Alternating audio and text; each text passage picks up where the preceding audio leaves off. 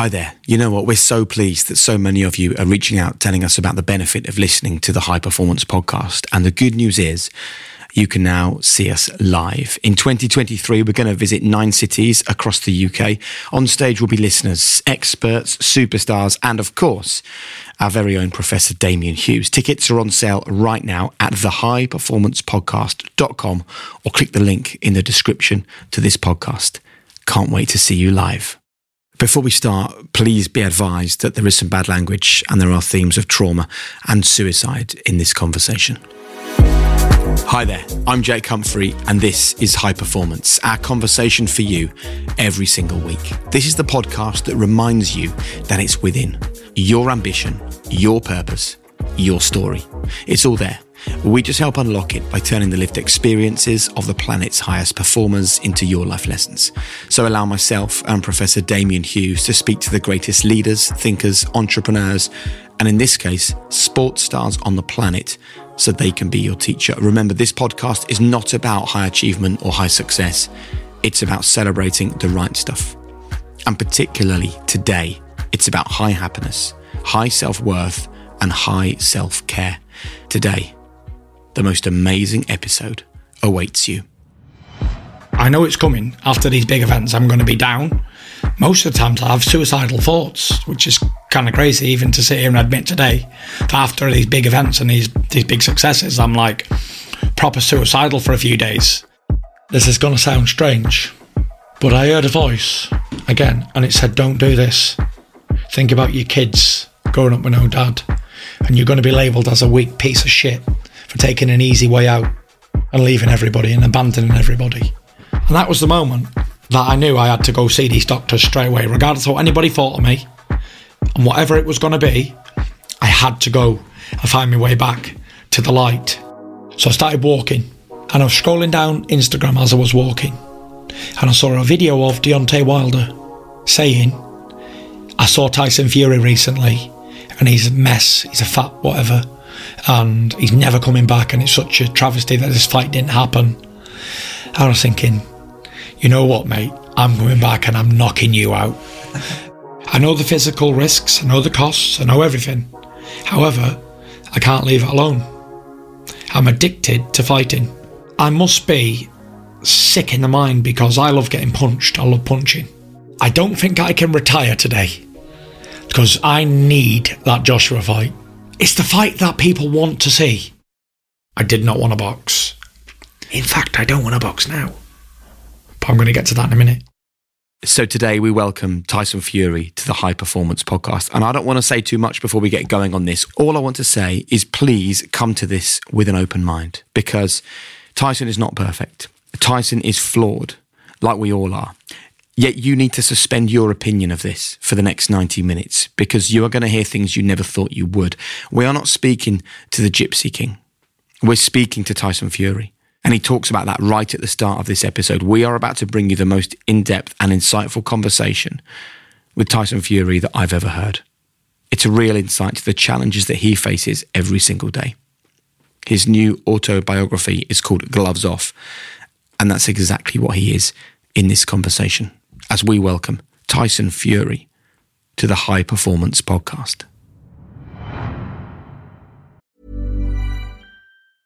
As a person with a very deep voice, I'm hired all the time for advertising campaigns. But a deep voice doesn't sell B2B, and advertising on the wrong platform doesn't sell B2B either. That's why, if you're a B2B marketer, you should use LinkedIn ads. LinkedIn has the targeting capabilities to help you reach the world's largest professional audience. That's right. Over 70 million decision makers all in one place. All the big wigs, then medium wigs, also small wigs who are on the path to becoming big wigs. Okay, that's enough about wigs. LinkedIn ads allows you to focus on getting your B2B message to the right people. So, does that mean you should use ads on LinkedIn instead of hiring me, the man with the deepest voice in the world? Yes. Yes, it does. Get started today and see why LinkedIn is the place to be to be. We'll even give you a $100 credit on your next campaign. Go to linkedin.com slash results to claim your credit. That's linkedin.com slash results. Terms and conditions apply. Introducing Wondersuite from Bluehost.com. Website creation is hard, But now with Bluehost, you can answer a few simple questions about your business and get a unique WordPress website or store right away. From there, you can customize your design, colors, and content. And Bluehost automatically helps you get found in search engines like Google and Bing. From step-by-step guidance to suggested plugins, Bluehost makes WordPress wonderful for everyone. Go to bluehost.com/wondersuite.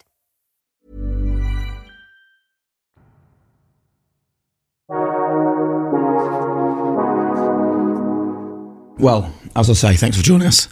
What is high performance in your mind, Tyson? High performance to me is high octane, full energy, full attack, victory, and everything that comes with it. That's what high performance is to me.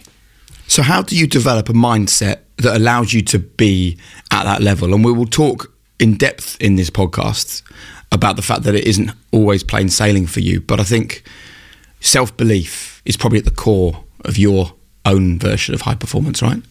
Self belief um, from a very, very early age.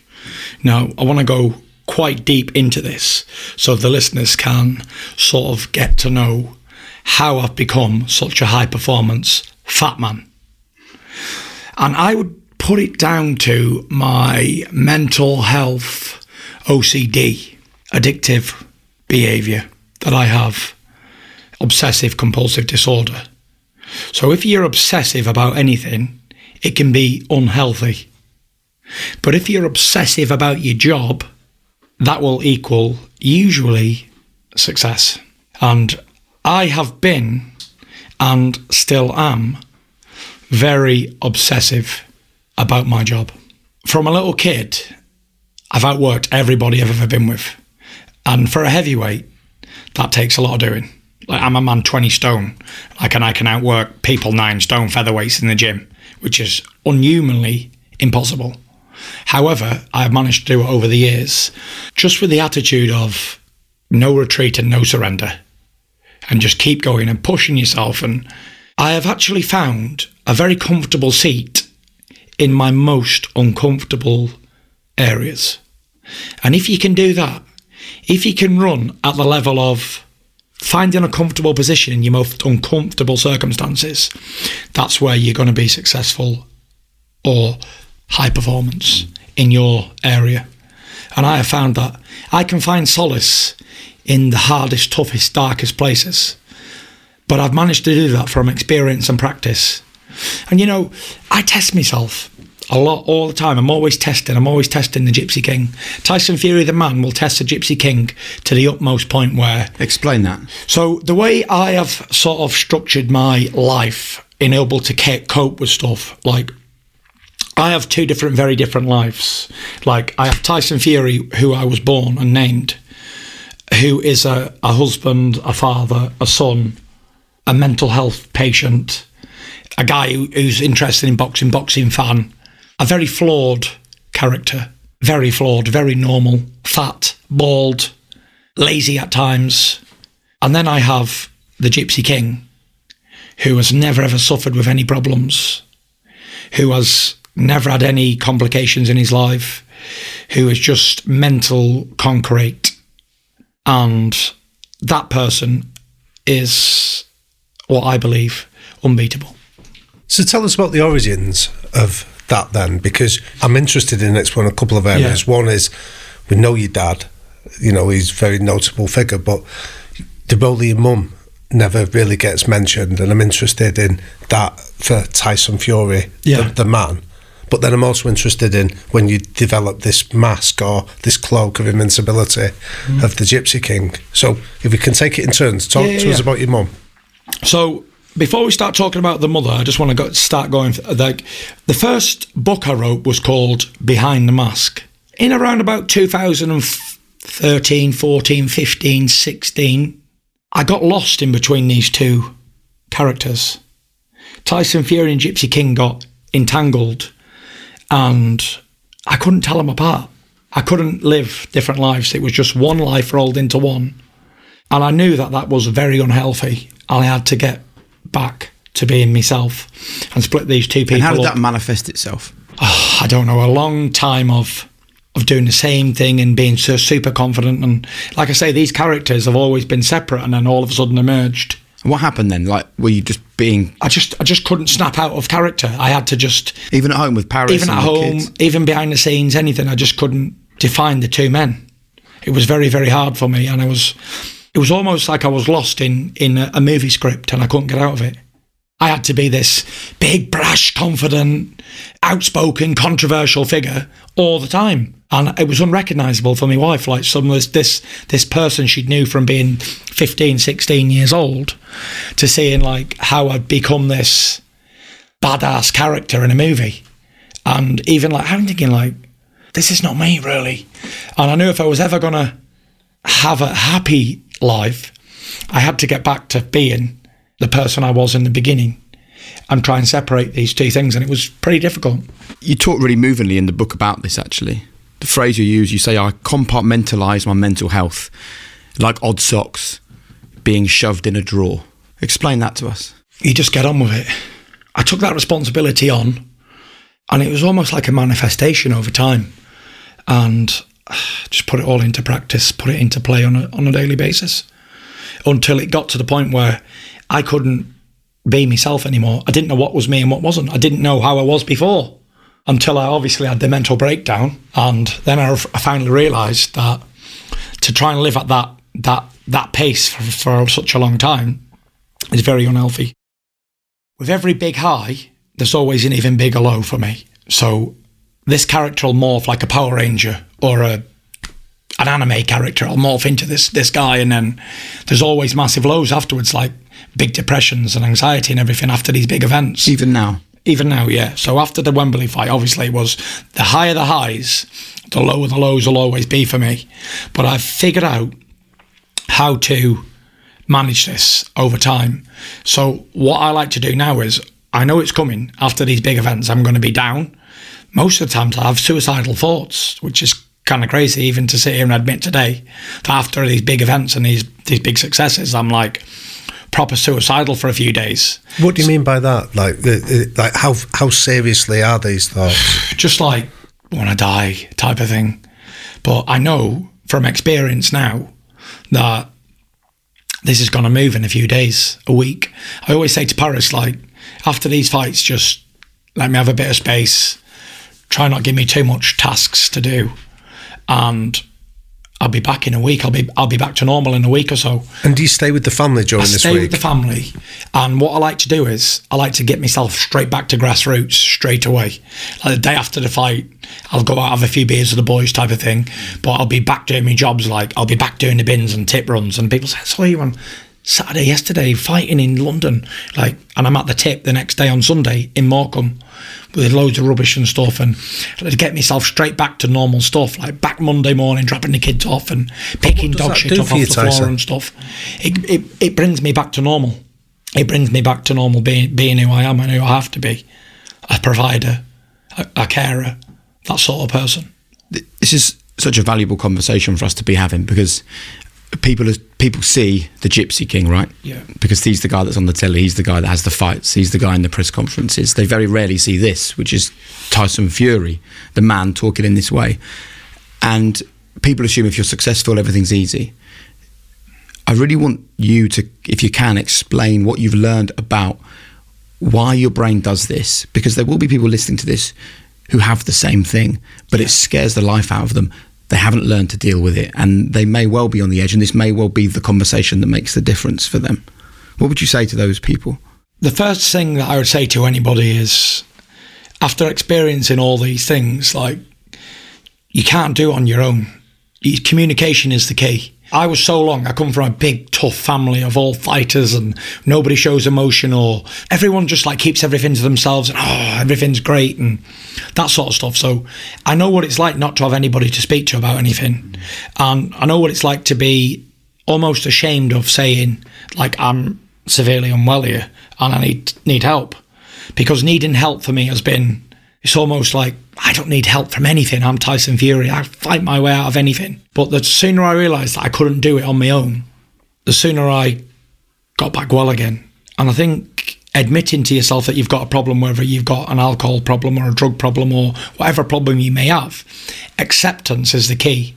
First, you can all see it, but if I don't accept that I've got a problem that needs working out, then I'll be in denial forever. But the sooner I can come to grips and admit to myself that I've got a problem, I can start to recover from it. And my advice to anyone suffering with any sort of mental health or any sort of issue is get straight to the, seek medical advice immediately. Because the sooner you go and do that, the sooner you figure shit out like that, then the sooner you can get back to what is normal for you. And and I remember I, I've been suffering with these mental health problems from being a little boy. All my life, I remember what I now know as anxiety. I didn't know back then when I was a kid, What age? young, like ha- ha- small enough to hide in a wardrobe. Five years old, six years old. I'd have these feelings of like I'm going to be left behind, but no one, we wasn't going anywhere. I didn't understand it. I had no education on mental health, and up until a few years ago, it wasn't this big, open, widespread thing throughout the world, and there was no World Mental Health Days, and there wasn't no it's okay not to be okay and all that. It was like no, it was all hush hush under the carpet stuff, and I didn't, I didn't understand. Like all the way through my life, I'd had this down one day, up the next, up and down, up and down, up and down, anxious, anxious, anxious, but didn't know what it was. I suppose I, I learnt how to sort of handle it with focusing on a certain goal. And the goal I had was an unreachable goal. And to give myself this unreachable goal, give me focus Right. beyond the problems that I was going through on a daily basis. I, I'd always set myself to be heavyweight champion of the world. So there's seven billion people in the world. So you're a newborn baby. What's the odds in becoming this impossible dream? And I gave myself that dream and focused on it that much. I was I didn't allow myself to get caught up with all the mental health stuff along the way because I always had Klitschko on my mind. From being 14 years old, Klitschko was world heavyweight champion or right up there, you know what I mean? So I was used to watching him on TV and always my plan was always to beat Vladimir. And I always thought to myself, whoever beats Vladimir is going to become a legend in this game. Such a long reign. So I had a lot of trauma go on in my life from being that age to becoming champion. I was very close to my uncle Huey who died. I was about to fight. I was about to go to a weigh-in, and yeah, we got the news that he died, and it was just like, oh my god. He'd injured himself, hadn't he, in a, had an accident? Yeah, yeah, an accident. He, he ended up getting a blood clot in his leg and, and died. Um, he was a diabetic type, type one or two, I can't remember. He died, and at the same time, he was in a in, in a coma. My wife was in um, the hospital, the same the the women's hospital next door, have given birth to a, a dead child. So there was a lot of unhappiness going on in my life then. So it was, a, it, and I always like put it always to the back of my mind because I was thinking, I don't have time now to be upset about this. I need to be upset when I beat Klitschko, if that makes any sense. Yeah, yeah. So there was a lot of trauma and shit that went on that I put to the back of my mind, and I was like, I can't focus on any of this now. That wasn't the only stuff. There was a lot of other stuff as well that went on, but I was like, no, this is not going to sink in because I've got Klitschko to beat, and until that day, I will not focus on anything other than beating Klitschko. And it was all a process. Even if I wasn't fighting Klitschko, which I wasn't at that time, I was fighting a final eliminator to fight Klitschko, Chisora too. Yeah. But I was, wasn't thinking about Chisora or any of these other guys. It was always about becoming world heavyweight champion or nothing. And did you ever plan for after beating Klitschko? No, because that was Everest. And I remember just lying there thinking, I hope this is not a dream. Please don't wake up in a minute. I was just lying there with my eyes open and I couldn't sleep. And I was thinking, like, I, I will be fulfilled if I die right now. Like, I'm very happy with what I've done. And I'm thinking, like, I don't have any more purpose in my life anymore. Wow. Like, I was thinking, right, I die now. I'm just, that's it. I'm happy. But at the time, I had two kids. My wife just told me the day before she was pregnant with our third child. And I just won the world title. And everything was hunky dory. But for me, it was like, that's it. I've achieved my lifelong dream. Like, I'm going to die now. That's it. I was 27.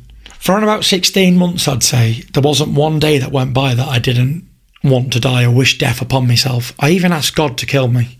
I'm being a religious person as well, someone who's feared God and Yeah. and had that in my life forever. I'd, I'd pray and say, why have I woke up today? But so here's the question, right? Not having not having purpose. Yeah. We can all understand that, and all of us have had moments in our lives where we feel, yeah, I'm lacking a bit of direction here. That's a long way away from not wanting to be on the on the earth.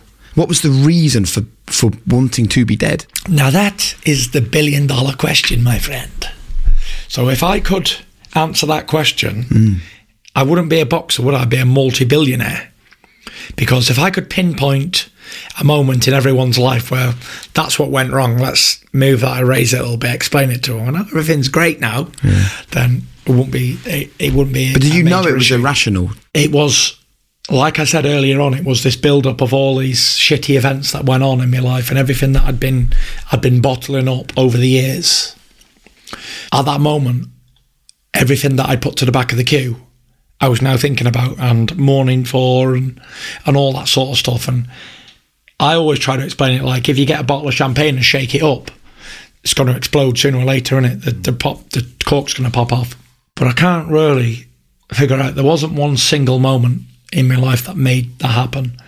It was years and years and years of wanting something so much that nothing else mattered and being very, very obsessed with this goal and then achieving it. And it was like, okay, that's it now. I'm happy with that. But now I'm ready to die. I suppose I had that feeling of when you're an old man and you're retired and you've achieved everything and you're a grandparent, maybe a great grandparent, and you, you, you're ready to just move on. And I must have had those emotions and feelings because I was really ready to meet me maker. I even had kids. How selfish was I thinking? But I suppose when you're very mentally unwell, you don't think about anything else other than self destruct and other than yourself because it's a very selfish thing. And no matter what I've tried to think about, like think about my kids, think about my wife, think about everything, they it didn't matter to me because a normal, straight thinking person would say, This is madness. You've got all this family going on. Even if you don't want to box, forget boxing, live for your family. But someone who's not thinking well can't put that into reason. So, how's mental health viewed from the people around you? So, you described how growing up, people didn't talk about this kind of thing. So, when they're hearing you have these conversations and Yeah. talking about, I'm going to finish, I could die tomorrow if I needed Yeah. to, how are people around you responding when that that's time? happening? Yeah. Again, no experience on it. They didn't understand. The, they wasn't educated on it. They were just like, oh, he's he's a, he's a silly person. He's like wanting attention, or he's like he's got. My dad said to me, What, "You've even got, your inner Yeah, my circle? dad, my brothers. No one understood what I was going through. They didn't know what depression was, or So, what were they saying they to you thought then? depression was this word, or or whatever. They were just saying, "Man up, pull yourself together," all the shit that you don't want to hear. yeah. Think about this. You got this going on. My dad said to me, "You've got the whole world in your hand, and you're still not happy. There's people out there who haven't got bread to eat." And Yeah. what was the effect on you when you were hearing that? You're looking round. Yeah, I was thinking like, why can't I shake this off? Like, I should be able to. I should be able to blow it out my nose. This, and I was making myself worse, thinking, why can't I shift this? Why not? And trying to get rid of it all the time, and it just went from bad to worse. I, I, people will never really understand the extent of how bad I was. I was pretty fucked up. What do you consider to be the lowest point for The you? lowest points, obviously, is the attempting suicide. But before this, that was in the car, was it? Yeah, but before this, for quite a long time, I was hearing voices in my mind clear as day, and that is a frightening experience. So, tell us about that. What do you mean by that? What, like, whose voice was it? I don't what were they know. saying I to don't you? know whose voice it was, but it was a clear voice, and it would be telling me to kill myself and all sorts. It was like I was possessed by a demon or something, without s- sounding like a crazy person on who's someone who's watched a horror movie. It was a terrifying experience. I can tell you that. It was absolutely horrifying. So, where were you? I'd be led in my bed and I could hear all these voices and I could hear screams and all sorts of shite going on. I was like, oh my God. It got to a point where I couldn't go to bed anymore sober because when I was absolutely steaming, I didn't hear these voices. Right. And during like my my normal moments, sanest moments in life, I, I do not fear anything. I don't fear dying. I don't fear anything. It's not a scary thing to me. I don't give a fuck about nothing really. However, at this moment, I was scared like a little child. I'd be in bed like this, all anxious and holding my hands tight and grinding me to, oh, I was in a right state. And I figured out, like, if I go and have a few drinks, I can just, like, sort of knock out and go to bed and and not, not feel, not hear these voices and not feel anxious. And can I ask, like, were you a boozer before this when you were on the journey up to Klitschko? No, no. You'd never, you weren't a big drinker? Well, I had a couple of drinks and that, but I wasn't a big a big drinker. Yeah, yeah. No. I figured out that that's how to make this problem go away. But after keep doing that for a long period of time, obviously it's a mask. It only masks the problem for a minute, and then you wake up the next day or the week later, and you're even worse, and deeper in a hmm. darker hole. And at this time, I was getting fatter by the day as well. And I believe my, a lot of my problems are eating disorders as well. And I'm always ballooning up in weight all the time. If I don't concentrate on it forever, every day, then I just get fatter by the day. Even today, like I can go from like 19 stone 10 to, I'd say I'd be 30 stone in one year if I didn't eat, train every day like a lunatic and eat, try, try to eat sensible as well. So I'm getting fatter by the day. I'm drinking every day. I'm hearing voices in my mind. I don't want to live anymore and I don't care about anything. I tell you, I'm in a dark place. People say to me, Oh, you lost 10 stone and you come back. Weight loss is a very easy thing for me. Before I fought Klitschko, I walked into camp at 24 stone 10 pound. And I fought Klitschko at 18 stone 3, 12 weeks later. I've always been able to get weight on and off. Can I jump back though? Sorry, and I, I don't mean to be rude, but I'm intrigued. Like you're diagnosing a lot of this stuff now, like eating disorders and some of these mental health issues. But I want to go right back to the start of your journey. You've, you've referenced some of the trauma you had, like Yeah. Huey and Paris having the Yeah. stillborn baby. What's happened to you in that period that now you can look back and see some of these seeds of dysfunction were starting to be sown? Is, is there anything you can identify? What do you mean, like the moment that I, I could realise what was going on? Well, just growing up, you know, you're describing that moment of like locking yourself in a wardrobe and frightened you're going to get left behind, you know. Yeah, yeah. And so the seeds of these kinds of dysfunctions are often sown in childhood. Something happens to I, us I that believe causes that. it. I truly believe that all of these these things start from a childhood. But you tell me what a five or six year old, like I've got a five or six year old at home, what has he got to be anxious about? I don't think there was a trigger point, no. Could it be possible that you're born with this and it's developed over time? I think so. So I have an anxious daughter, and she's nine years old now, and she exactly as you're. It's very interesting. You're describing from an adult perspective, knowing it's irrational. People saying you'll be fine, making it worse. She's she she's exactly the same. We leave the house. And it's a totally irrational fear that we're going out. And then when we say you'll be fine, she's now that makes me feel worse because I know I'll be fine. But I have this feeling in my stomach like I know I'll be fine, Dad, but I'm scared. I'm scared witless because you're leaving the house. And I believe that these are things we're born with, but I also believe, right, that everything has a price. So I think there's a very good case here that without all of the emotional challenges that you've been through, there's no way we're sitting here talking to you now as the heavyweight champion of the world. I think that you don't I- get one I without do- the other. I do Tyson. believe, yeah, I do believe you're um, probably correct because everything we have to experience is all a part of our journey, like a jigsaw piece. But I'm just trying to go back now. I'm, I'm searching the mind for traumatic moments as a child, and I can go back to 1997. We had a, a sister born, and my mother had 14 kids, 10 of them died, and four lived. Fucking hell. Yeah, that's horrific, isn't it?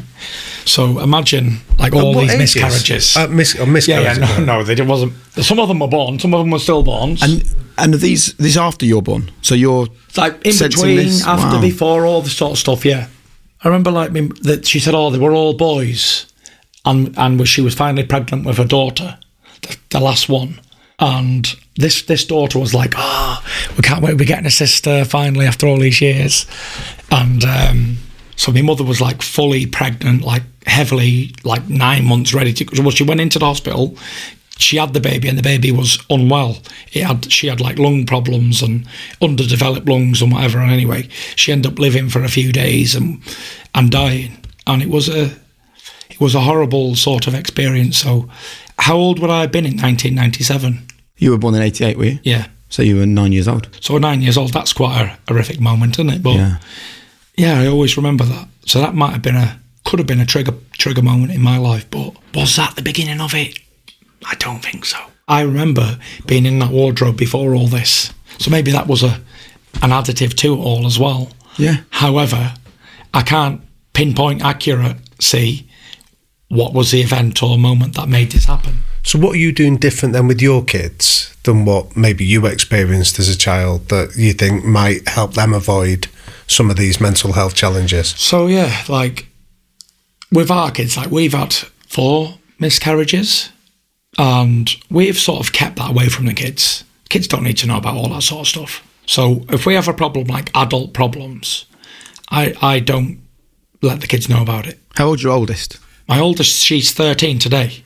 Happy birthday to her. Ha- have you shared with her what you're sharing with us? Does she know about her dad's struggles? She knows about her dad's struggles, but not. I don't think she really understands in depth problems. Mm-hmm. So we had this little moment the other night. Like I got all my kids in, and me and Paris sat down on the bed, and we asked them like, "Do you ever see us arguing, or when was the last time you saw mum and dad fighting?"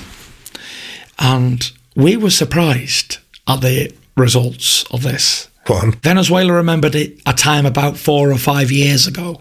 And other than that, they couldn't mention anything that they've seen. So which was I was very proud of that moment. That's a very good thing for me because the last thing that I want my kids to experience is is their parents' problems. Like all relationships have arguments and ups and downs and backs and forwards. But that should be private from the kids. And was it for you? For me it wasn't, no Right. for me as a kid, it was my dad was up and down. It, it was arguments. You know what I mean? My dad was a bit of a party animal back in his day, bit of a Jack the Lad boxer, up and down, Jack about town and all that. So he'd be going on benders for two days and coming back, and my mother would be screaming, and you can imagine. So I suppose that might have had a, an effect on it all as well, and and I just didn't want that for my kids. Now, I know if I'm listening to this conversation, I'm thinking, well, I've just seen Tyson fight recently. I know that there's talk about him carrying on fighting or maybe not carrying on fighting, but he seems okay. Yeah, So we've talked about the darkest moments, and you know, you've gone on record as saying that you were in your sports car. Yeah. You looked at a bridge and you thought, I'm going to kill myself. yeah. What brought you out of it? this is going to sound strange, but I heard a voice again and it said, Don't do this. Think about your kids growing up with no dad, and you're going to be labelled as a weak piece of shit for taking an easy way out and leaving everybody and abandoning everybody. And I heard it say, Pull over. And I pulled over, and at that time, my heart was beating out my body. I was in the zone, the death zone. And I, I could feel all the tears coming down, and I was, I was hyperventilating everything. And that was the moment that I knew I had to go see these doctors straight away, regardless of what anybody thought of me, and whatever it was going to be. I had to go and find my way back to to the light. And how scary it was going to seek help? It was pretty scary. Not as scary as heading towards that bridge, 180 miles an hour.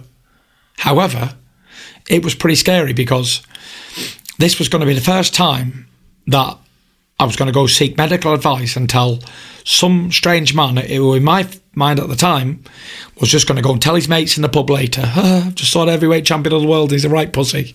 Just told me all these problems, having a few beers. Not thinking this man's a professional doctor, private confidentiality. Like, this is how ir- irrational I was thinking. I was thinking this doctor's going to go out with his pals later and divulge all my private business. So I'm thinking, this is going to be crazy. So I just thought, you know what? I don't give a fuck what he's going to do. I'm going to go there. I've done some research about places to go and people to see. And I started going to these, I don't know if they call them psychiatrists. No, it's Yep. American, is it? Or No, no. psychologists or whatever. Psychiatrist. was Yeah. it? And my dad went with me, my brother Shane went with me, my little brother Hugh went with me. At the time, after this car situation, my dad and my brothers were living with me in my house in Morecambe in Lancaster because they thought like he's going to do something bad to himself. And a little bit before this, first time ever, I had this anxiety attack and a panic attack at the same time. And I 100% thought I was going to die that day. Before the, everything else, this was a day that I was going to die for sure. Like, I, I thought I was having a heart attack. Where were you? I was I went out with my mate Dave all day. We're just doing normal jobs because at this time, like I wasn't boxing. I was fat as anything. I was I was unwell. So my mate Dave would come down and, and take me out for the day, and just like he, he does like uh, windows and doors and conservatories and stuff, and we just drive around and like he'd go like giving his uh, quotations and stuff and seeing the customers and whatever. And I'd just go around for the for the banter with him for the day. And I remember we went out and I I dropped him back off at ease. And Paris had phoned me and said, "Right, your tea's five minutes away." So I said, "Oh, I'm only at my mate Dave's. It was only he lives two mile from mine." And as I left him, this is gonna sound crazy. The whole world went into Postman Pat like a cartoon. Right. And I was thinking, what the fuck is this? Like, I was thinking, I can't make it back home. I'm not going to make this home. And like everything was like in cartoon type world. Yeah. And I was thinking, wow, I've got to pull over. I can't see. And then me, me my eye vision went to like looking through a tube.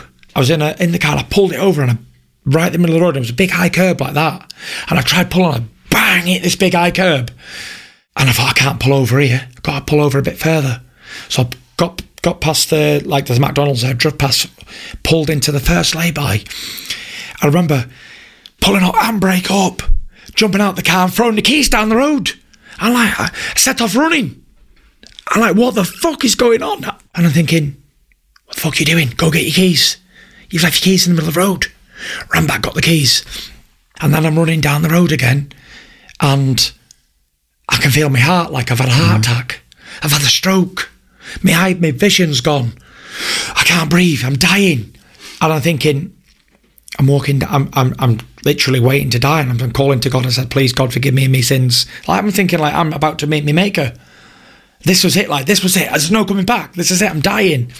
And at that moment, after I'd said down prayers, like, forgive me of these sins, I was about to, to put dead. After that moment, the only thing I thought about was my kids. There was no like life flashing before me, and I saw all my childhood and all that shite. This was like imminent death, 100% I'm going to die. And the only thing I thought about before death was how my kids are going to survive on their own. And I've really fucked things up. And I'm thinking, why have I not died? I'm having a heart attack, but I'm not dying. And I said to people walking down the street, I'm having a heart attack, please call an ambulance. This is Really? obvious. Swear to God, this is the truth. You were in such a. That this is a real mental health crisis. This And is. this is a breakdown. This is a. Yes. I'm me- but at the time, I'm, I'm having a heart attack. Yeah, I've gone yeah. blind. Yeah. I can't see hardly. I phoned Dave. I said, Dave, come and get me quick. I'm having a heart attack. and you'd had a good day with him. You'd had a, like a normal, normal day. like normal. So he, co- he come in the, in the car, but I'd already flagged the van down.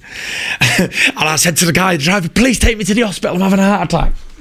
So jumps in this builder's van. He's like, "What the fuck's going on, mate? I'm taking you to the hospital." I said, "Whoa, whoa, there's me, mate. I'm jumping out with him." Jumped out of that van, got in his van, and I'm thinking he knew what was going on because he knew he knew about panic attacks and stuff. Dave. Dave, yeah. And he said to me, calm down, you're having a panic attack. And he was driving slow. And I said, why the fuck are you driving slow? I'm having a heart attack. You silly bastard, get to the fucking hospital. He's like, you're not having a heart attack. You're having a panic attack. I said, I'm going to knock you spark out driving this wheel. I said, get me to the fucking hospital. I said, if I, I said, you're my best mate. I said, if you tell me you're having a heart attack, I'm going to get you straight there. He's doing 30 miles an hour. He goes, you don't need hospital. You need to go for a walk. Which is not what you want to hear. And I'm like, okay, this is it then. You're involved in this plot to kill me too, then, are you? Oh wow, you went there. So then I'm thinking, right, this is my best mate in the world. It's been my best mate for the last 10 years. Uh, before this as well. Yep. Now I'm thinking, right, this is a plot now. He's trying to kill me. So I was thinking, right, he's going to pull this fan up. I'm just going to have to knock him out cold and I'm going to have to run away because he's obviously trying to kill me. He's going to try and push me in a river or when he takes me on this walk, he's going to try and do me. So I'm thinking all these things. I said, Dave, I said, you know if you try anything out on me, I said, I'm going to do you. He's like, what are you talking about? I said, I've told you to take me to the hospital and you want to take me on a walk. I said, you are trying to kill me. And he's like, right, I'm taking you to the hospital. Anyway, he's putting the radio on. I'm thinking, I can hear voices in the radio speaking to me. Oh, I was like proper gone. I got to the hospital and I ran into the hospital and I said to the people, I said, check me out. I said, someone's drugged me or I've had a heart attack. I said, right, check me blood now. I said, I might have anthrax in my system. I said, this is what I'm thinking, all these crazy things. See, I'm struck when you describe it as crazy because that, to me, as you describe it, is just somebody seriously unwell. Yeah. You know, like you wouldn't describe somebody with cancer as being crazy. Do you know what I mean? Like you've I'm got a telling you, this was the most terrifying experience Yeah. that I've ever, ever experienced. I've ran into a hospital full of people, the heavyweight champion of the world. People know, everybody knows me in the room. And I'm like asking them to check my system because I, I think I've, I've either had a heart attack or I've been drugged, seriously drugged, because it, nothing made sense. It was so irrational, Yeah, yeah. erratic. I didn't know what was going on. And this all happened before you then had the incident where you considered driving into the bridge.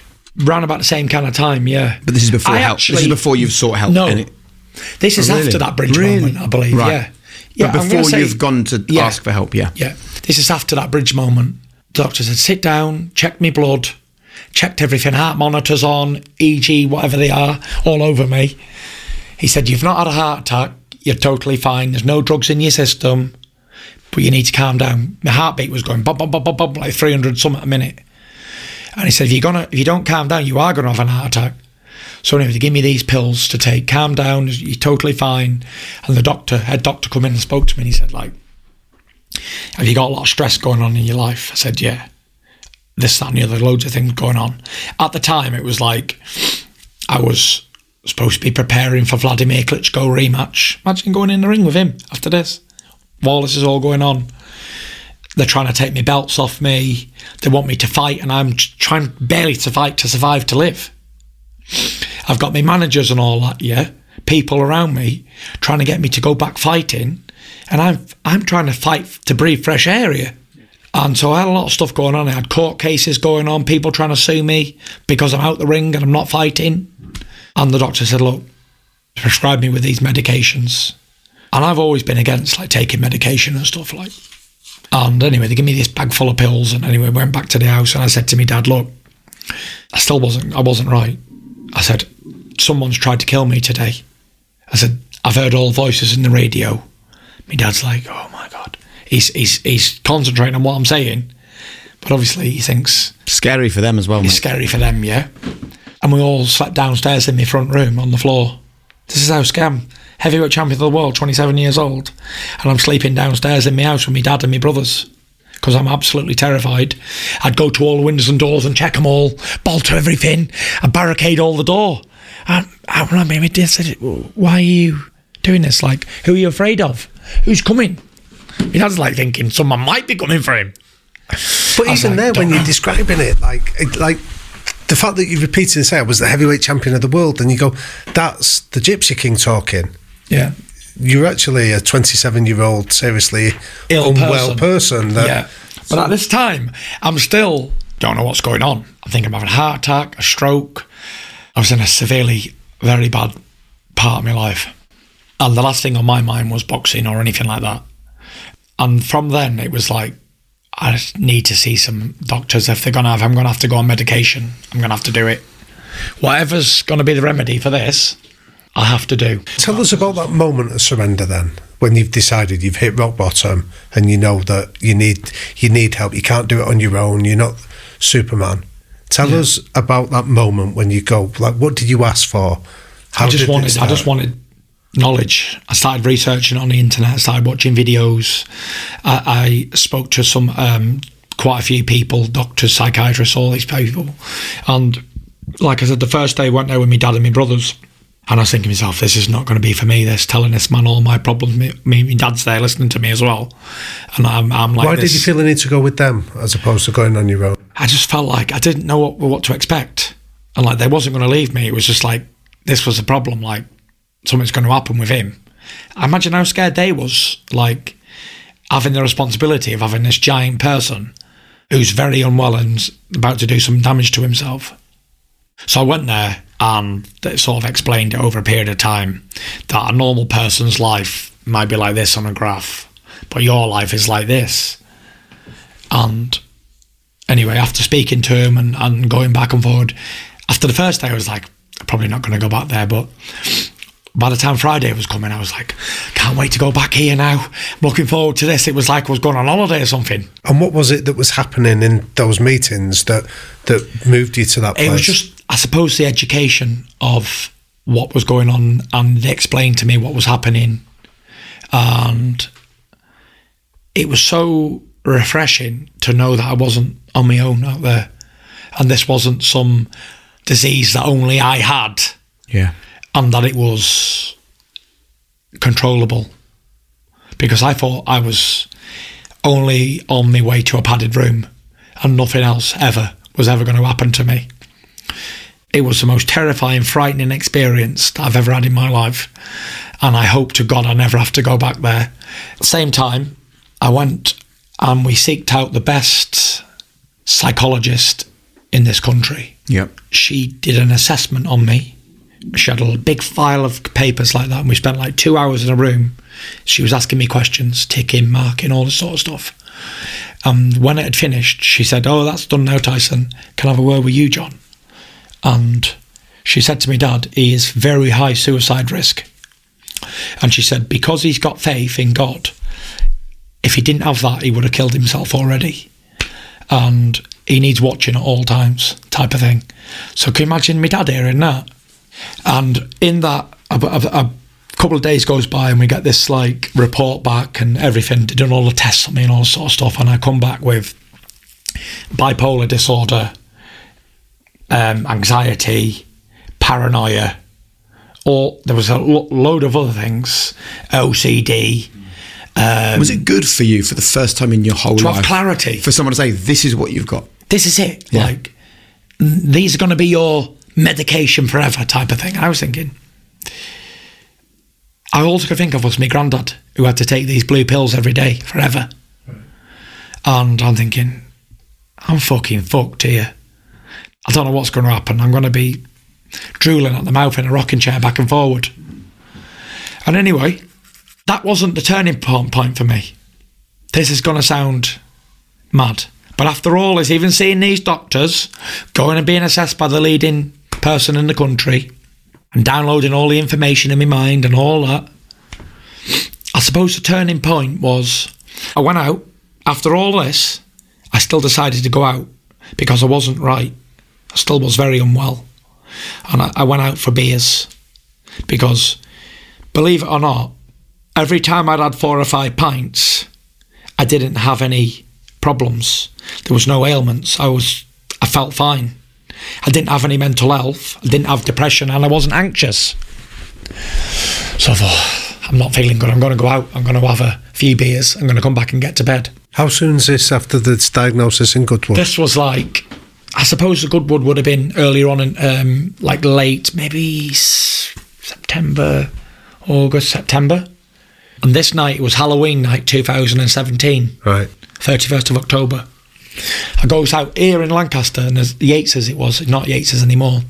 And I went out dressed as a skeleton, glow in the dark, because I was embarrassed that people I had a full face mask on, as if people wasn't going to know it was me, seven foot guy walking around Morecambe in a skeleton suit. Yeah, but I was embarrassed. I wouldn't take my mask off. I was drinking it through a mask, this beer, and I looked around myself, and I saw all these young people at the beginning of their life because Lancaster's a university town, and all these students all dressed up as as whatever they was, uh, fancy dress.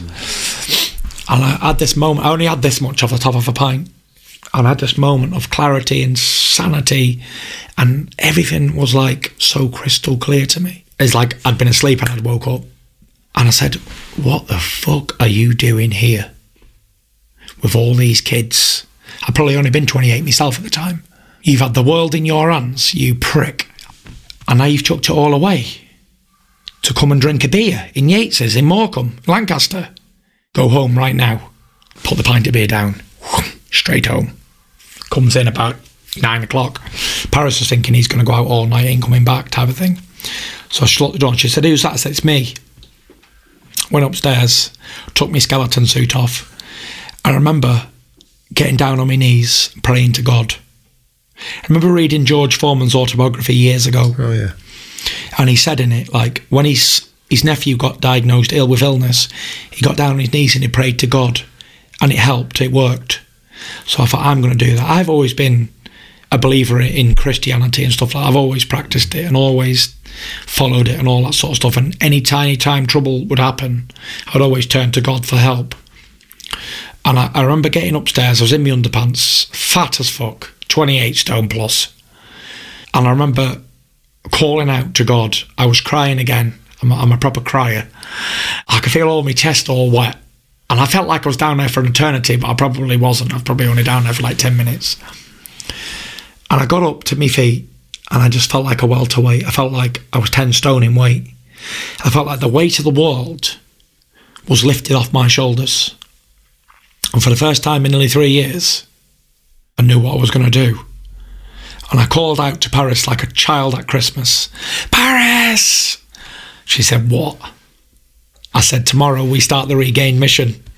And she wasn't, she didn't believe me because I'd talked about this every time I'd had a few beers. I'm going to come back and be heavyweight champion of the world because I wasn't unwell when I had a few beers. I was totally fine, just drunk. But this time I wasn't drunk and I meant it. And I knew that all the obstacles in my life were about to be moved. I remember saying to God, I said, if there's a way back to boxing for me, this is where I want to be. I want to come back to boxing. If there's any possible way that you can bring me back to boxing, that's where I want to be. And at that time, I was 10 0 down before kickoff. I had a, a drug case going on with UKAD. I had no license from the Boxing Board of Control. I'm, I'm deemed medically unfit by the leading woman in the country. 28 stone in weight. Hearing voices in my mind, still at that moment, that time. Yeah. And couldn't sleep at night without the lights on in the bedroom Even then. even then. But I woke after that day, after that moment, I knew that all them obstacles were going to be moved. And Paris said, You couldn't box even if you wanted to, even if he was 18 stone right now, you couldn't box. There's too much going on. I said, Everything's going to be all right. Don't worry. I'm going to become world heavyweight champion again.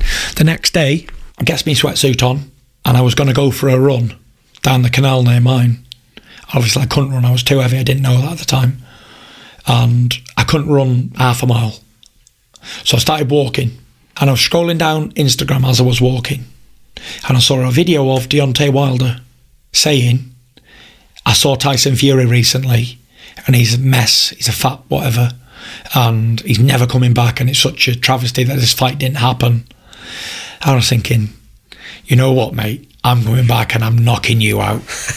and I remember calling Ben Davison on that day because I'd worked with Ben earlier on before the panic attack for one of Billy Joe's fights in Spain. And I called Ben and I said, Ben, I want you to train me and I'm going to come back and I'm, I'm going to get my license and I'm going to, everything's going to be all right. And he was like, You've got all this going on in your life, like probably not a good time. I said, I promise you, it's all going to go away quite quickly and everything's going to be all right. And I'm going to get back and I'm going to get back boxing. And I did. Yeah. As a person with a very deep voice, I'm hired all the time for advertising campaigns. But a deep voice doesn't sell B2B, and advertising on the wrong platform doesn't sell B2B either. That's why, if you're a B2B marketer, you should use LinkedIn ads. LinkedIn has the targeting capabilities to help you reach the world's largest professional audience. That's right, over 70 million decision makers all in one place. All the big wigs and medium wigs, also small wigs who are on the path to becoming big wigs. Okay, that's enough about wigs. LinkedIn ads allows you to focus on getting your B2B message to the right people. So, does that mean you should use ads on LinkedIn instead of hiring me, the man with the deepest voice in the world? Yes. Yes, it does. Get started today and see why LinkedIn is the place to be to be. We'll even give you a $100 credit on your next campaign. Go to linkedin.com slash results to claim your credit. That's linkedin.com slash results. Terms and conditions apply. Hey, look, as you know in high performance, we love to highlight businesses doing things a better way. That's why we're proud to partner today with Mint Mobile. And when I found Mint Mobile, I had to share it with you. They've ditched retail stores and all the overhead costs and passed those savings on to you. Right now, Mint Mobile has wireless plans starting at $15 a month. That's unlimited talk and text plus data for $15 a month. And for me, those numbers are fantastic. I've been paying way more than that for my whole life. So if you hate your phone bill, Mint Mobile can offer you premium wireless for just 15 bucks a month. All the plans come with unlimited talk and text and high-speed data delivered on the nation's largest 5G network, and you can choose from 3, 6, or 12-month plans. Say goodbye to your monthly phone bills. So to get your wireless plan for just 15 bucks a month and get the plan shipped to your door for free, go to mintmobile.com slash HPP. Cut your wireless bill to 15 bucks a month at mintmobile.com slash HPP. Additional taxes, fees, and restrictions apply. See Mint Mobile for details. Today's episode of High Performance is in partnership with Myndlift, and many of you may have heard already that in 2023 I decided to give Myndlift a go, the neuroscience based, personalized brain trainer to improve your focus and your relaxation. So I popped on the headband, I downloaded the Myndlift app, and connected to my own personal neuro coach. And look, because of my job as a podcaster, I get to experience so many different things that people tell me are going to benefit my life. And in all honesty, once I started using Myndlift, I just found that I felt sharper, my focus was better. And I think something else that you can't necessarily feel is that it offers an improvement for overall brain health. I also was really reassured by the fact that this is trusted by clinicians around the world. I know for a fact it's used by top athletes. I've spoken to some of them about how much they love it. And the fact that the whole experience is customized by your own neuro coach, I think just makes it really smart. So if you want to get involved and you're interested, now is the time with a $40 discount exclusively for you. And if you want to get $40 off your first subscription, just go to myndlift.com slash high performance. That's M-Y-N-D-L-I-F-T dot com slash high performance.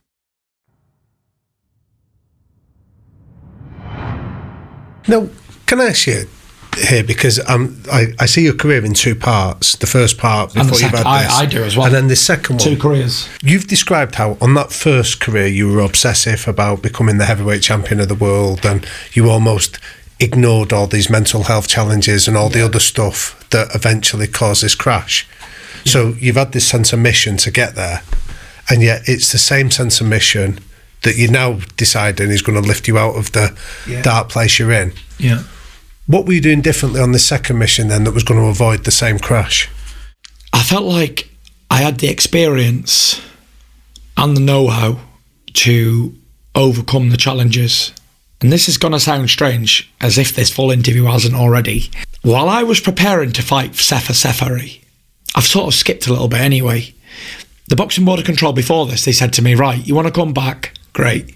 If you can get made medically fit again by the same person who wrote you off before, we'll give you a license back. They were thinking, never in a million years. Mm. So I had to get all that. The court case went away. They decided they wasn't going to fulfill it any longer. And so overnight, bang, within a week, no court case. Went and saw the psychiatrist person again, and I was totally fine. Stamped approved. Right. The boxing board of control revoked, reinstated my license.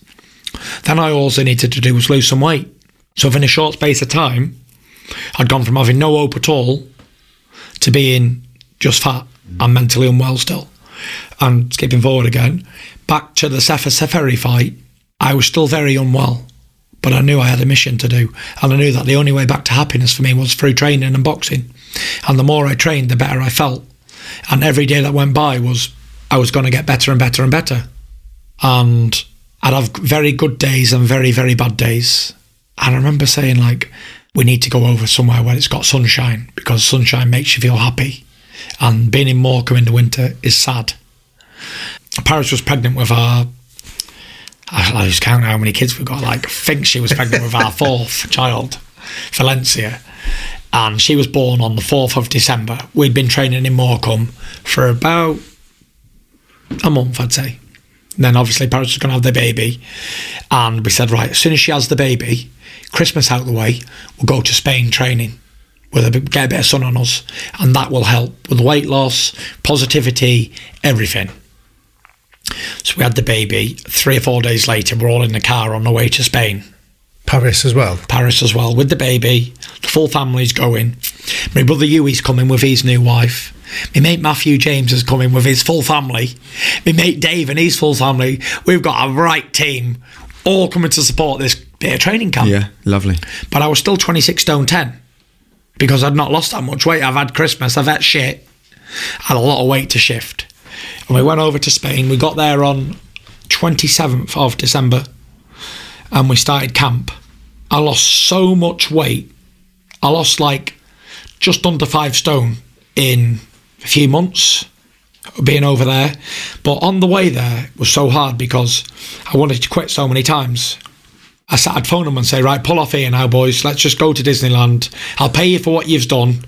And I, this ain't for me. I don't want to box. Like, I can't do this. I knew what was coming, the hard journey So why did you then? that I had. So why did you He just kept on? talking me into it. Like, once you get there, it's going to be all right, and you're going to train, and everything's going to be better again. And it was a team effort, a real team effort. Like, I remember Ben saying to people, like, if I could just came to Spain, we're going to get there. But whether we get, I must have phoned 10 times on the way there to say, let's turn back. I, I can't be bothered.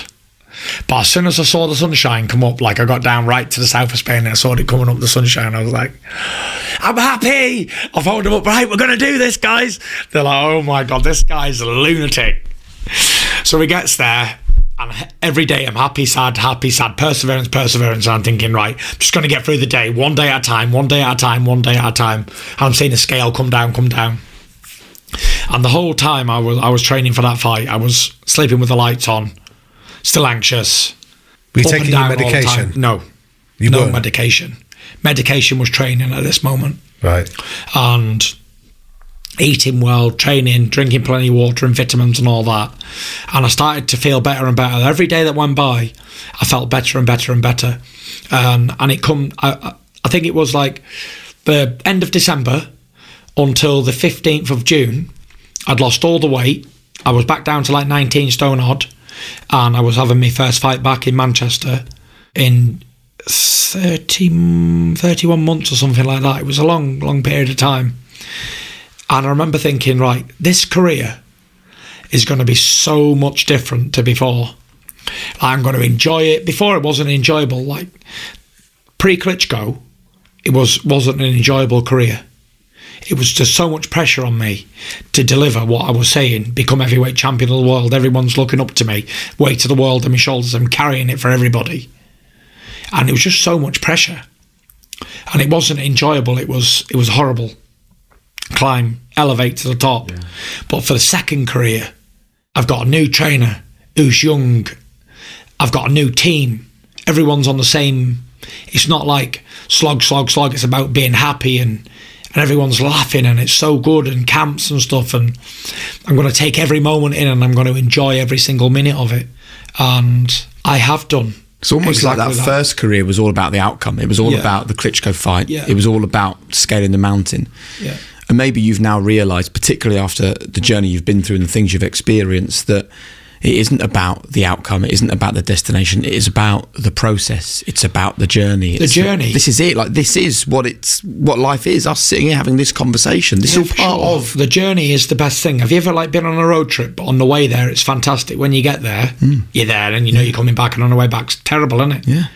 It's all about the journey. Also, who is more likely to get to the destination? The person who loves the journey and loves what they're doing, or the person who's only fixated on that moment in the distance? Of course, the person that loves the journey completes the journey. Don't know. I have to disagree there Do you think? because I think something's only achievable if you've got a destination target. Like if you're just going along for the buzz and like, oh, whatever happens, happens in my life. I think it's very hard to hit something target. But the danger is if you don't, you did get the target, you got the Klitschko fight. Yeah. The risk is if you, for someone that doesn't get what they want to get, if they also don't enjoy the journey and the view isn't worth the climb, like what are you left with then? Well, the way I like to explain this is first of all, you've got to figure out what you want. If you know what you want, no matter how far you are away from this target, eventually you're going to hit this target or you're going to get very close to it. So, what's your target now? My target now is to enjoy every every single day that comes. Like, I don't have a target anymore. Like, I've done everything I wanted to do in my life times a million. And does that worry you because that was No. part of the source of your mental health struggles? Yeah. So now I'm fixated, I'm fascinated on taking one day at a time and living every moment. Because I know once I walk out that door, this moment's gone forever. And I've actually grew an obsession with time and owning it and living it and, and being very, very, very in this moment. Because I know I've lived a lot of my life focusing on a future event. And I know I've missed out on a lot of stuff that was happening that was a reality that I had no interest in, I didn't pay any attention to because I was only fascinated, fixated on Klitschko and beating him, becoming heavyweight champion. Since then, it's all about living in this moment for The me. The journey. Yeah, and being in, being here right now. I'm not thinking about going to the gym in a bit. I'm not thinking about what's going to happen next week or going on holiday next year or Christmas. I'm thinking about what I'm doing right now and I'm enjoying it. And that's how I live my life Yeah. now. Short term goals, no matter what it is, how small they are or how big they are. So how do you set your day up now then? Talk us through a typical day now for Tyson. So I have a very structured routine life, and I find that works for me being a, a mental health patient. And when I've got nothing to do, no targets, no short term goals, no nothing, it's like pissing in the wind for me. It's a disastrous moment. So I know every single day I'm getting up at six o'clock in the morning. I'm going to get showered and messed around, do all that sort of stuff. I'm getting the kids up out of bed, I'm taking them to school. I'm going to feed the dog, take him for a walk. And after the school, I'm going to go for a run down the promenade, three or four mile. I'm going to come back. I'm going to have some breakfast. I'm going to do my daily jobs, whether it's taking the bins or paying some bills or tidying up, or doing some weeding, whatever I'm doing. And then I'm going to pick the kids up from school, and then I'm going to go to the gym at four o'clock. I'm going to train for maybe an hour and a half, two hours. Come back, shower up, get me tea, relax, get to bed early. Nine o'clock, half nine, I'm out cold. That's every day. And then weekends, I'll do the training, alternate trainings and stuff like that on the, the other days. Tuesday, Wednesday, but it's very routine, mundane lifestyle. And on the weekend, Saturday, I'll do a nice long run in the morning, six mile or maybe a hill run or something. And then I'll, I'll, I'll take the family out, have something to eat or whatever. And then Sunday is a horrible day for me. I have no routine on a Sunday, and it's my day off of eating right and all that. So I can basically eat what I want, and we, we like to go out for a Sunday dinner or or go to church. But after that, after that one o'clock ish, two o'clock time, it's very boring for me, and I cannot wait to get back to that millstone on Monday morning. And my dad says to me the other day, "It's like after everything you've achieved in your life, and everything you could do in your life." and how hard you've worked. The only thing you like to do is stay here in Morecambe and train, train, train, train, train, and do the same thing every day. I said, yes, that's exactly what I love to do Because it makes you happy. because it makes me happy. And you know, when I have to go out of my comfort zone, like going going somewhere or doing a tour or going going away from Morecambe, it takes me out of my routine. Me training twice a day, me eating the same things, going the same places. I'm like um, the Truman Show. Everything's the same because I know what the other side's like. So I know if I have fillet steak every day and go out for cocktails, how long is that going to last before I'm absolutely sick and suicidal of it? Yeah. People say, oh, if I won the lottery, I'd do this and do that. But they don't think of the consequences that it's all going to take, the effect it's going to have on the individual. And the effects are shocking. How long can you go on a holiday for an all inclusive holiday until you're absolutely sick of looking at it? Me, two days. And I can't wait to get out of there. But some people might be able to do it for a week, two weeks even. But imagine be, having nothing to do in your life and just doing that every single day. Like, I have to live routine. It brings happiness. And I don't know how long my body will be able to put up with the wear and tear. Like, I sit here today as a battered person to bits. I've had operation elbows. My joints are wore out with all the training over the years and a heavyweight battering the roads and punching things to pieces and all the fights I've had and all the sparring and all the camps and everything. But I know that I have to continue. I have to continue because the day I stop training, the day I die. See, but that's where for me like there's warning lights here, Tyson. That you've been around it, like I have. You've seen loads of lads that have said, "Oh, when I get out, that's me done. I'm never going to look back." I've just experienced it recently. And how many do you get that then get tempted when the you know when the when the spotlight moves to somebody else when the the circus moves to a new town and you're stuck in that routine and you're thinking. I could do one more fight. I've Well- got one more person taking me on. How are you going to avoid that? Well, I, I have obviously failed drastically because I retired back in April and I would have passed any polygraph test in the world, any lie detector. I wholeheartedly meant it. So this wasn't another No. Gypsy King No, stunt. This was a genuine. this undone. was genuine. Hand on heart, swear to God in Jesus' name, I meant retirement. I did not want a box. In fact, I don't want a box now. But I'm going to get to that in a minute. I did not want to fight on anymore. Like, I wanted to retire after Wilder 3. Coming out of that ring and fe- feeling like I was going to have a brain injury. Had lumps on the side of my head like fists. memory said- loss. You had, didn't you? Memory loss. Couldn't remember anything. Didn't know how many times I've been down. Didn't know. I knew that it was the in first Las time Vegas. that's happened? Yeah. Didn't know where I was. I was in Vegas. I didn't know what hotel I was in. Didn't know where I was staying. Nothing. And then I said to Paris, like, this is it, babe, no more, and I won't put you through this. I'm looking outside the ring, and my wife looks like she's going to have an heart attack. My brothers are like, you know, just everyone's terrified, like going on the floor, getting up all these things, getting battered to fuck. You just never know what's going to happen. Yeah. And I said, right, that's it now. She said, thank God for that.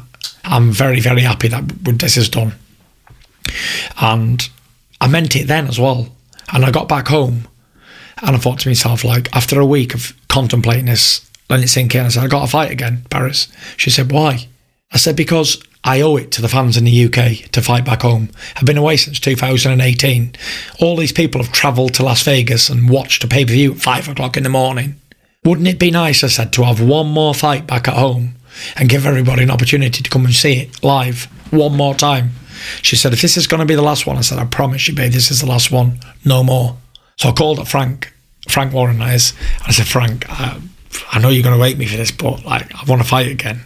So anyway, we sorted out a deal with the uh, the mandatory Dillian Whyte, and anyway, it went on to be the biggest biggest boxing event in, in history in this country, ninety four thousand people, and that was it. Farewell, goodbye, forever. Adele, and this also, is the end. the punch that finished that fight it was with two spinning out on it, but ninety four thousand at Wembley. It was an epic moment to go. Why not stop then? Well, this I'm going to get to that now. But can I just jump in? Go on. Like, I don't believe you, with all due respect, when you tell me about the about I want to do it for the fans. In your world, you've got a tight inner circle who you listen to. The fans are nice, and it's nice to play the game of engaging with the fans and things like that. But that wasn't the real reason. I'm, I'm That struggling was to. 100% the reason. Because when you go out that door and walk down the street with me, and you got people crying their eyes out, suffering with mental health problems and all this stuff that's going on, right? Right. And they look at me like a hero. I'm a shining light to them. And like I say, these people spend hard earned money travelling across the Atlantic Ocean to Las Vegas and waiting up all night to see me fight in America. Why not owe it to the fans and give them what they want one last time? Why don't you let them just come in for free then and do it that way? because I would do that. I've offered to fight Joshua for free. And I swear to God, in Jesus' name, I'd do it. But you've got promoters and everybody else around you that are not willing to do that. So that's why. However, th- that is the only reason I came back. I text Mauricio Sulaiman, the head of the WBC. He must have eight messages from me, retirement messages. Like I had no intention of ever fighting again. So, why am I back? So I thought to myself, I've been away a long time and missed a lot of my kids growing up. I thought I'm going to spend time with my kids. I'm going to be happy driving around Morecambe. I'm going to be very happy going to my gym, doing a bit of training. And I just want to live a normal life. I just want to be left alone. And that lasted, I'd say, for about two months. And then I started thinking, I need boxing. I need that fight.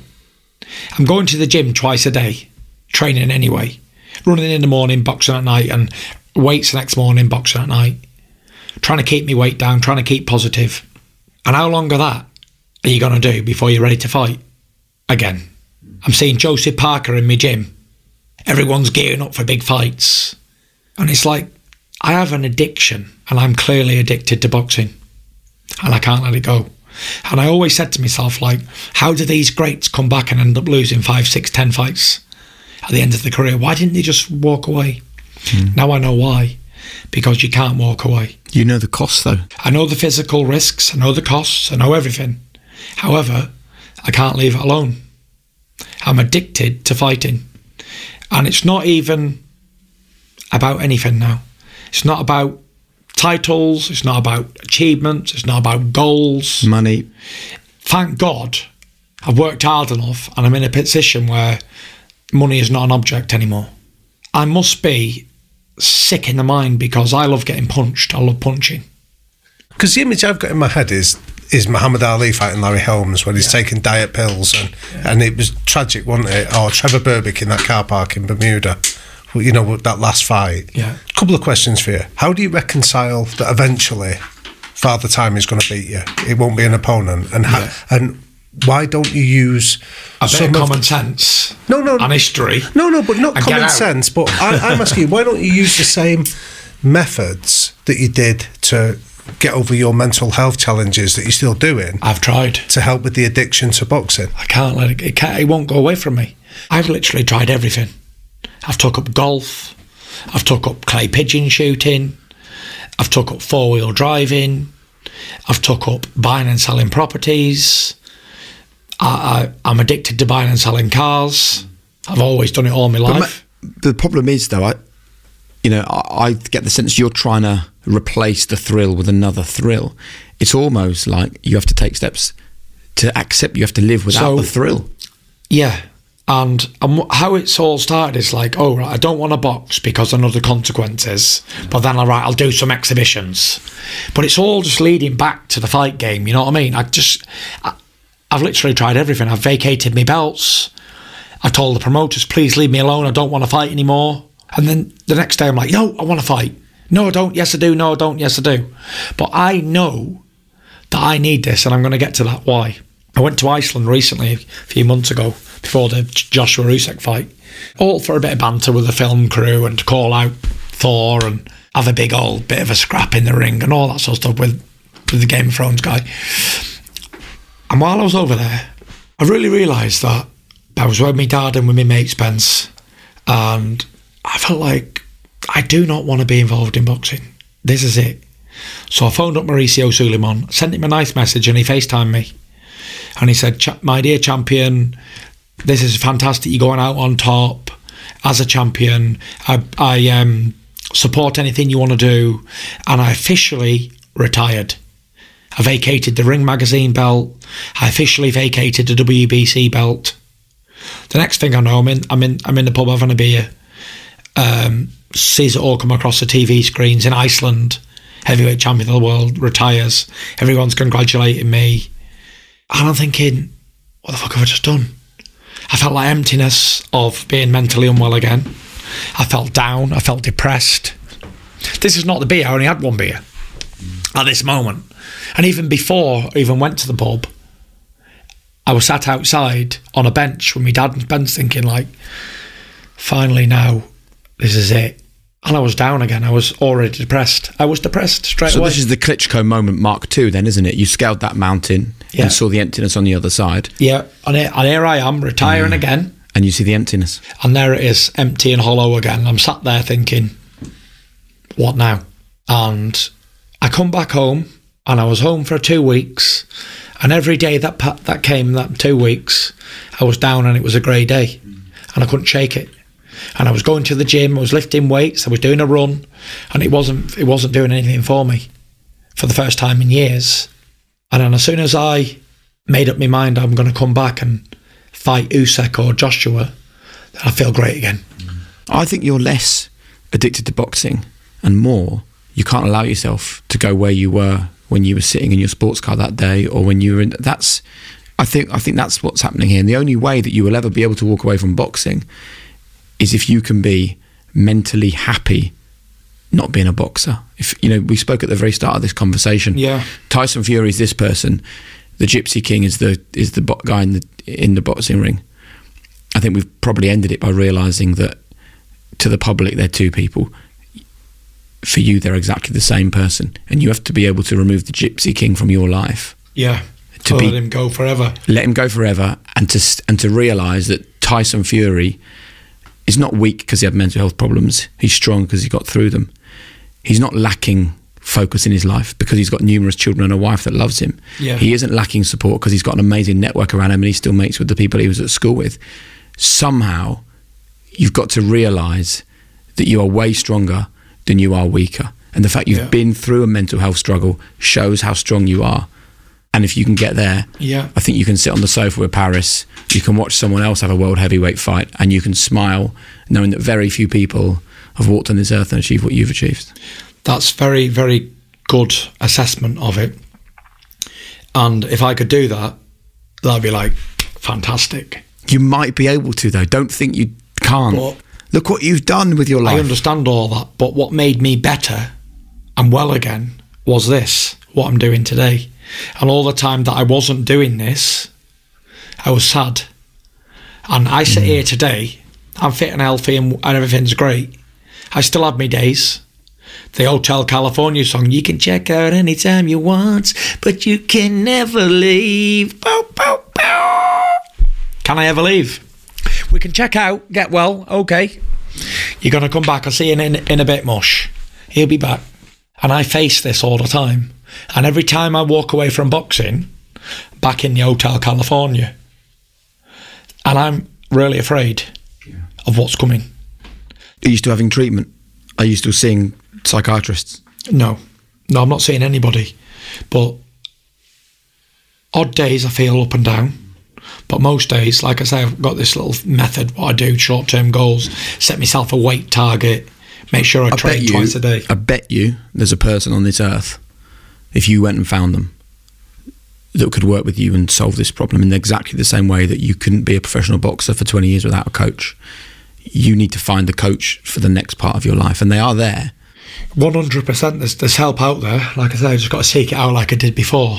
And you say keep busy with other stuff. I'm the most busiest person on the planet at the moment.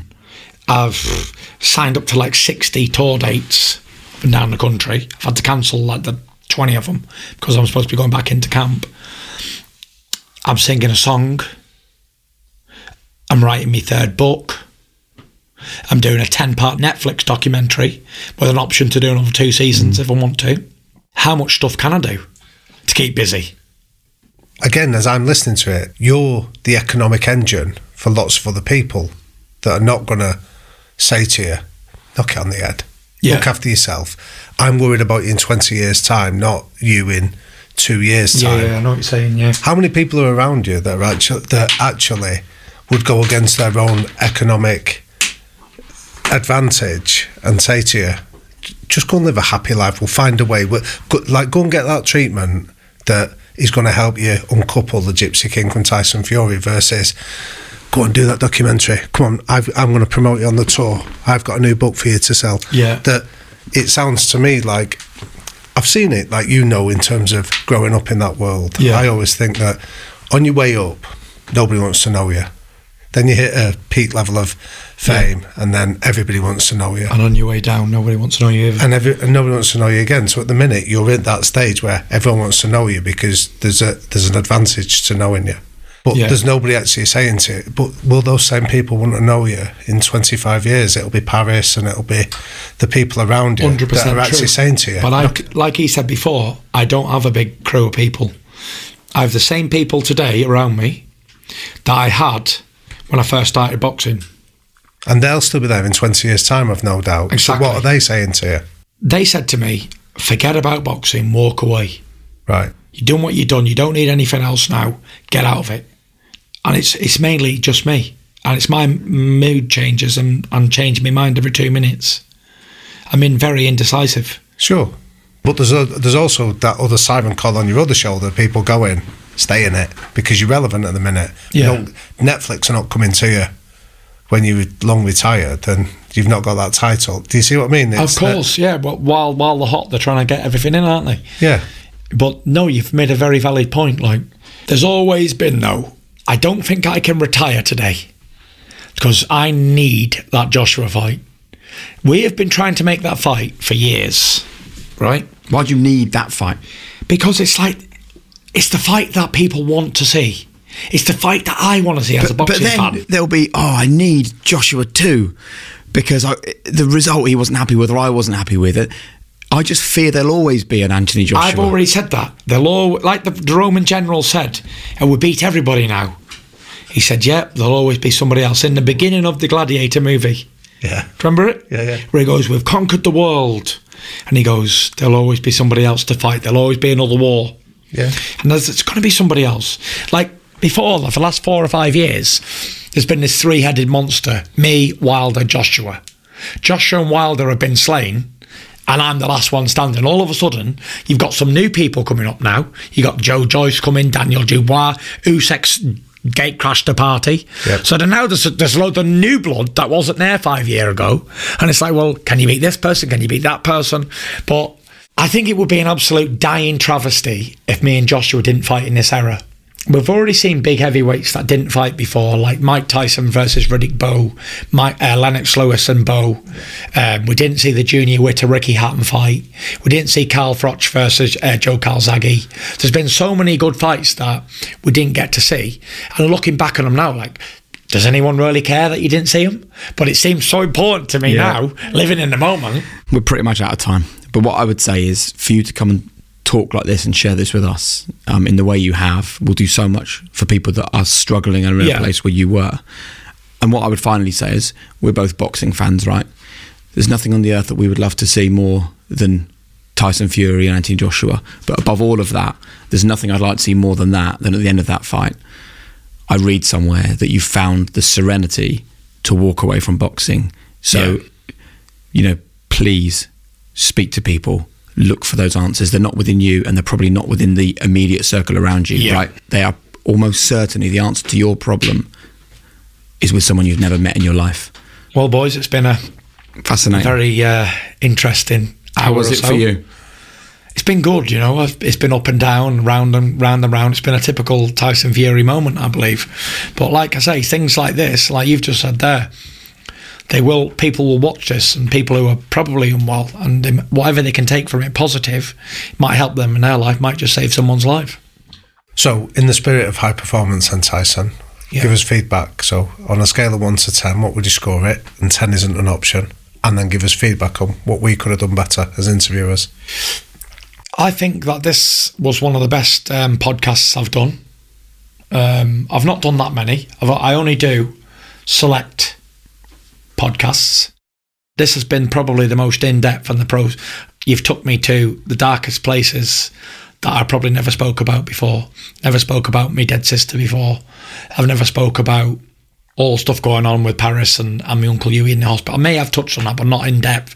I think we've gone took me to hell and back in this interview, brought back up all these memories, and I can see her now smile at the end of it, thinking like that's in the past, and I hope I never go back there again. And I'm going to do everything in my power to make sure that I don't go back there again. So, what could we do better as interviewers? Give us feedback. I, I think you guys were bang on. To be fair, you didn't. Uh, you just let you just prompted the questions, let the let me speak and talk about it basically. And it, I thought it was a fantastic um, interview. Thank you for sharing. So I, I've watched this you you guys before, and you, you always say like, "What three things?" We're going to ask you that in a minute. Oh my god! I thought Come on then. then. Me out. what are they then? Your three non-negotiable behaviours that you and the people around you have to buy into. Well, my three nego- non-negotiable behaviours, or three things that makes me high performance, is fish fingers, chips and beans. That we've never had before. Go on, explain that. Fish fingers, chips and beans. It's my death row meal, and that's what makes me high performance. It performance. needs no more explanation. I have it before every Before the fight, and that's what makes me high performance. Is that what you had even when you was a kid? For your first amateur fight? Yeah, it's my favourite, favourite, hmm. favourite meal in the world. You can go to all the big fancy restaurants in the world. Have you ever asked for it in a big fancy restaurant? Of course, I have. you get it? Obviously. so, what was the first time you asked it in a posh restaurant when you thought that's heavyweight champion of the world status? That when they did it without. I was in America in a big fancy restaurant in New York, Yeah. and everyone was having lobsters and all this fancy truffle and whatever else, all these fancy fish things that I can't even name. And I don't even like any of this, like seafood and all that. I'm not a seafood person. So I said, "Oh, I know." She said, "Well, what what what can we make? You got a chef who can make anything you want." Like, I said, "Tell you what, I'll have fish fingers, chips and beans." And she's like, "Beans, like green beans?" I'm like, "No, um, like breakfast beans." And she's like, "What is this?" Because they don't have beans for breakfast, do they, in America? In beans, yeah. And uh, so I got a picture up, and she's like, "Oh, like barbecue beans," because they have with like barbecue Yeah, yeah. stuff. I'm like, "Yep, that's what I want. Fish fingers, not crisps. I want like chunky fries Yeah. and Barbecue beans, yeah. Barbecue beans. No, that's power. What advice would you give to a teenage Tyson just starting out? Be prepared for a whirlwind of a roller coaster life coming up. What is your biggest strength? What is your greatest weakness? My biggest strength is my ability to overcome problems. And my biggest weakness is not knowing what to do when it's when I should. If you could go back to one moment of your life, what would it be and why? It, it would probably be the moment that me and Paris had beneath the trees in 2006. We're having a picnic. I was an amateur boxer, and I told her I was going to marry her after going out with her for about three months. And I told her I was going to be every title I ever won. I named them all off. And I told her I was going to marry her and we were going to have kids and I was going to be a heavyweight champion of the world. And it was one of those epic moments in my life that I would relive it. And finally, this is your kind of departing message, really, for the people that have listened to this podcast. Um, what you'd love to leave them thinking about, and it's your one golden rule to living a high performance life. The golden rule for me would be follow your heart, follow your dreams, because you never know where it might take you. And never listen to all the naysayers and all the dream crushers, because along the journey that I've had, I've had so many people telling me that I can't do this and won't do that and will, won't be possible, and I didn't believe any of them, and I made it to the top anyway. So, if you follow your dream and you've got a goal, you're probably going to reach it. Damian, Jake. I mean, um, I don't know where we begin sort of discussing what we've just heard there from Tyson Fury. I think the biggest thing from my perspective is that I, ju- I just think it's absolutely heartbreaking. Yes. Yeah, I think it's that old Icarus story about flying close to close to the sun, you know, can often singe your wings. And I think we've had an insight there of how he had his ambition to get to the top of the world as a heavyweight champion, achieved it. And hmm. it's that old saying that the view wasn't worth the climb. And you know, I, I think I'm guilty of seeing the world too simply. I think, like a lot of people, I went, oh, Tyson Fury had mental health problems and put loads of weight on. But then he lost the weight and fought again. He must be better. And actually, as he, he described himself to us as a mental health patient, and you could see that the man in front of us is is struggling on a daily basis. And you know, there are many people listening to this would dream of being the heavyweight champion of the world. I would not want to be the heavyweight champion of the world, one of the most famous people on the planet, lauded, successful, rich, and struggling with the demons that he's struggling with. Yeah. And again, if there's one theme that comes so frequently up on this podcast is the stuff that goes on in the shadows, the sacrifice, the cost of high performance is something that when we can appreciate it and understand it and hear it so vividly as Tyson presented, it makes us, or I hope it helps people almost redefine their own definition of high performance. It's got to be on their terms, not on some extrinsic motivation, the baubles, the bank account, the the successes, because the cost of that might not be for everybody. And, you know, I know that Tyson has his detractors. He's made mistakes over the years. Like, like everyone, he's flawed. But I really want people to understand, really, from that conversation that, you know, there is a reason people do things and say things and act in certain ways. And again, if we can try and not excuse that behavior, but put compassion at the forefront and realize that, like, there, it's very hard to see a positive ending for Tyson Fury because if he keeps fighting, it's going to damage him physically. If he stops fighting, it's going to damage him mentally. And I don't know, I don't know how this story ends, but I, I, I genuinely I, I worry for him. Yeah, me too. I, I mean, my dad used to say to young boxers when they started their careers, he'd say, "Have a look in the mirror, and you should be unmarked, and that should be the same features, the unmarked features when you when you leave the sport. That if you're going in and you're taking physical punishment, you're already starting to lose. Doesn't matter what the scorecard says. You know, you should be able to leave it with your health intact and hopefully made a few quid along the way. And when I hear Tyson described after that the Deontay Wilder fight coming out and not being able to remember where he was, the hotel he was in, the alarm bells ring for me. And I just hope he's got the people alongside him that can eventually get the message through, like Paris, his wife, that, that they're the ones that are still going to be in his corner in 20 years' time, looking after him. The people that are that are currently surrounding him uh, that have got financial involvement, whether it's TV programs, records, book deals, they're not going to be there in 20 years' time when the circus rolls on. And I think he needs to listen to those that love him and have his care at the forefront of their mind to maybe consider getting help to move on to the third chapter of his life. Yeah, well said. I couldn't agree more. And I, I do know one thing though. Um, what he shared with us today will have a positive impact for so many people, and he deserves a lot of credit for not hiding, not shying away, not being silent, but being a true ambassador in the best possible way for, for mental health. Yeah. And, you know, I, as we were talking to him, I can hear people going, You didn't ask him about that drug ban, you didn't ask him about some of his more wilder comments, uh, homophobia, or some of the sexism. But I'd say there's stuff that came from a place when, by his own admission, he was pretty poorly. And I don't think the value of exploring those comments there would have offered as much value for listeners as trying to understand the profound impacts of mental health challenges and how to overcome them. Thanks, mate.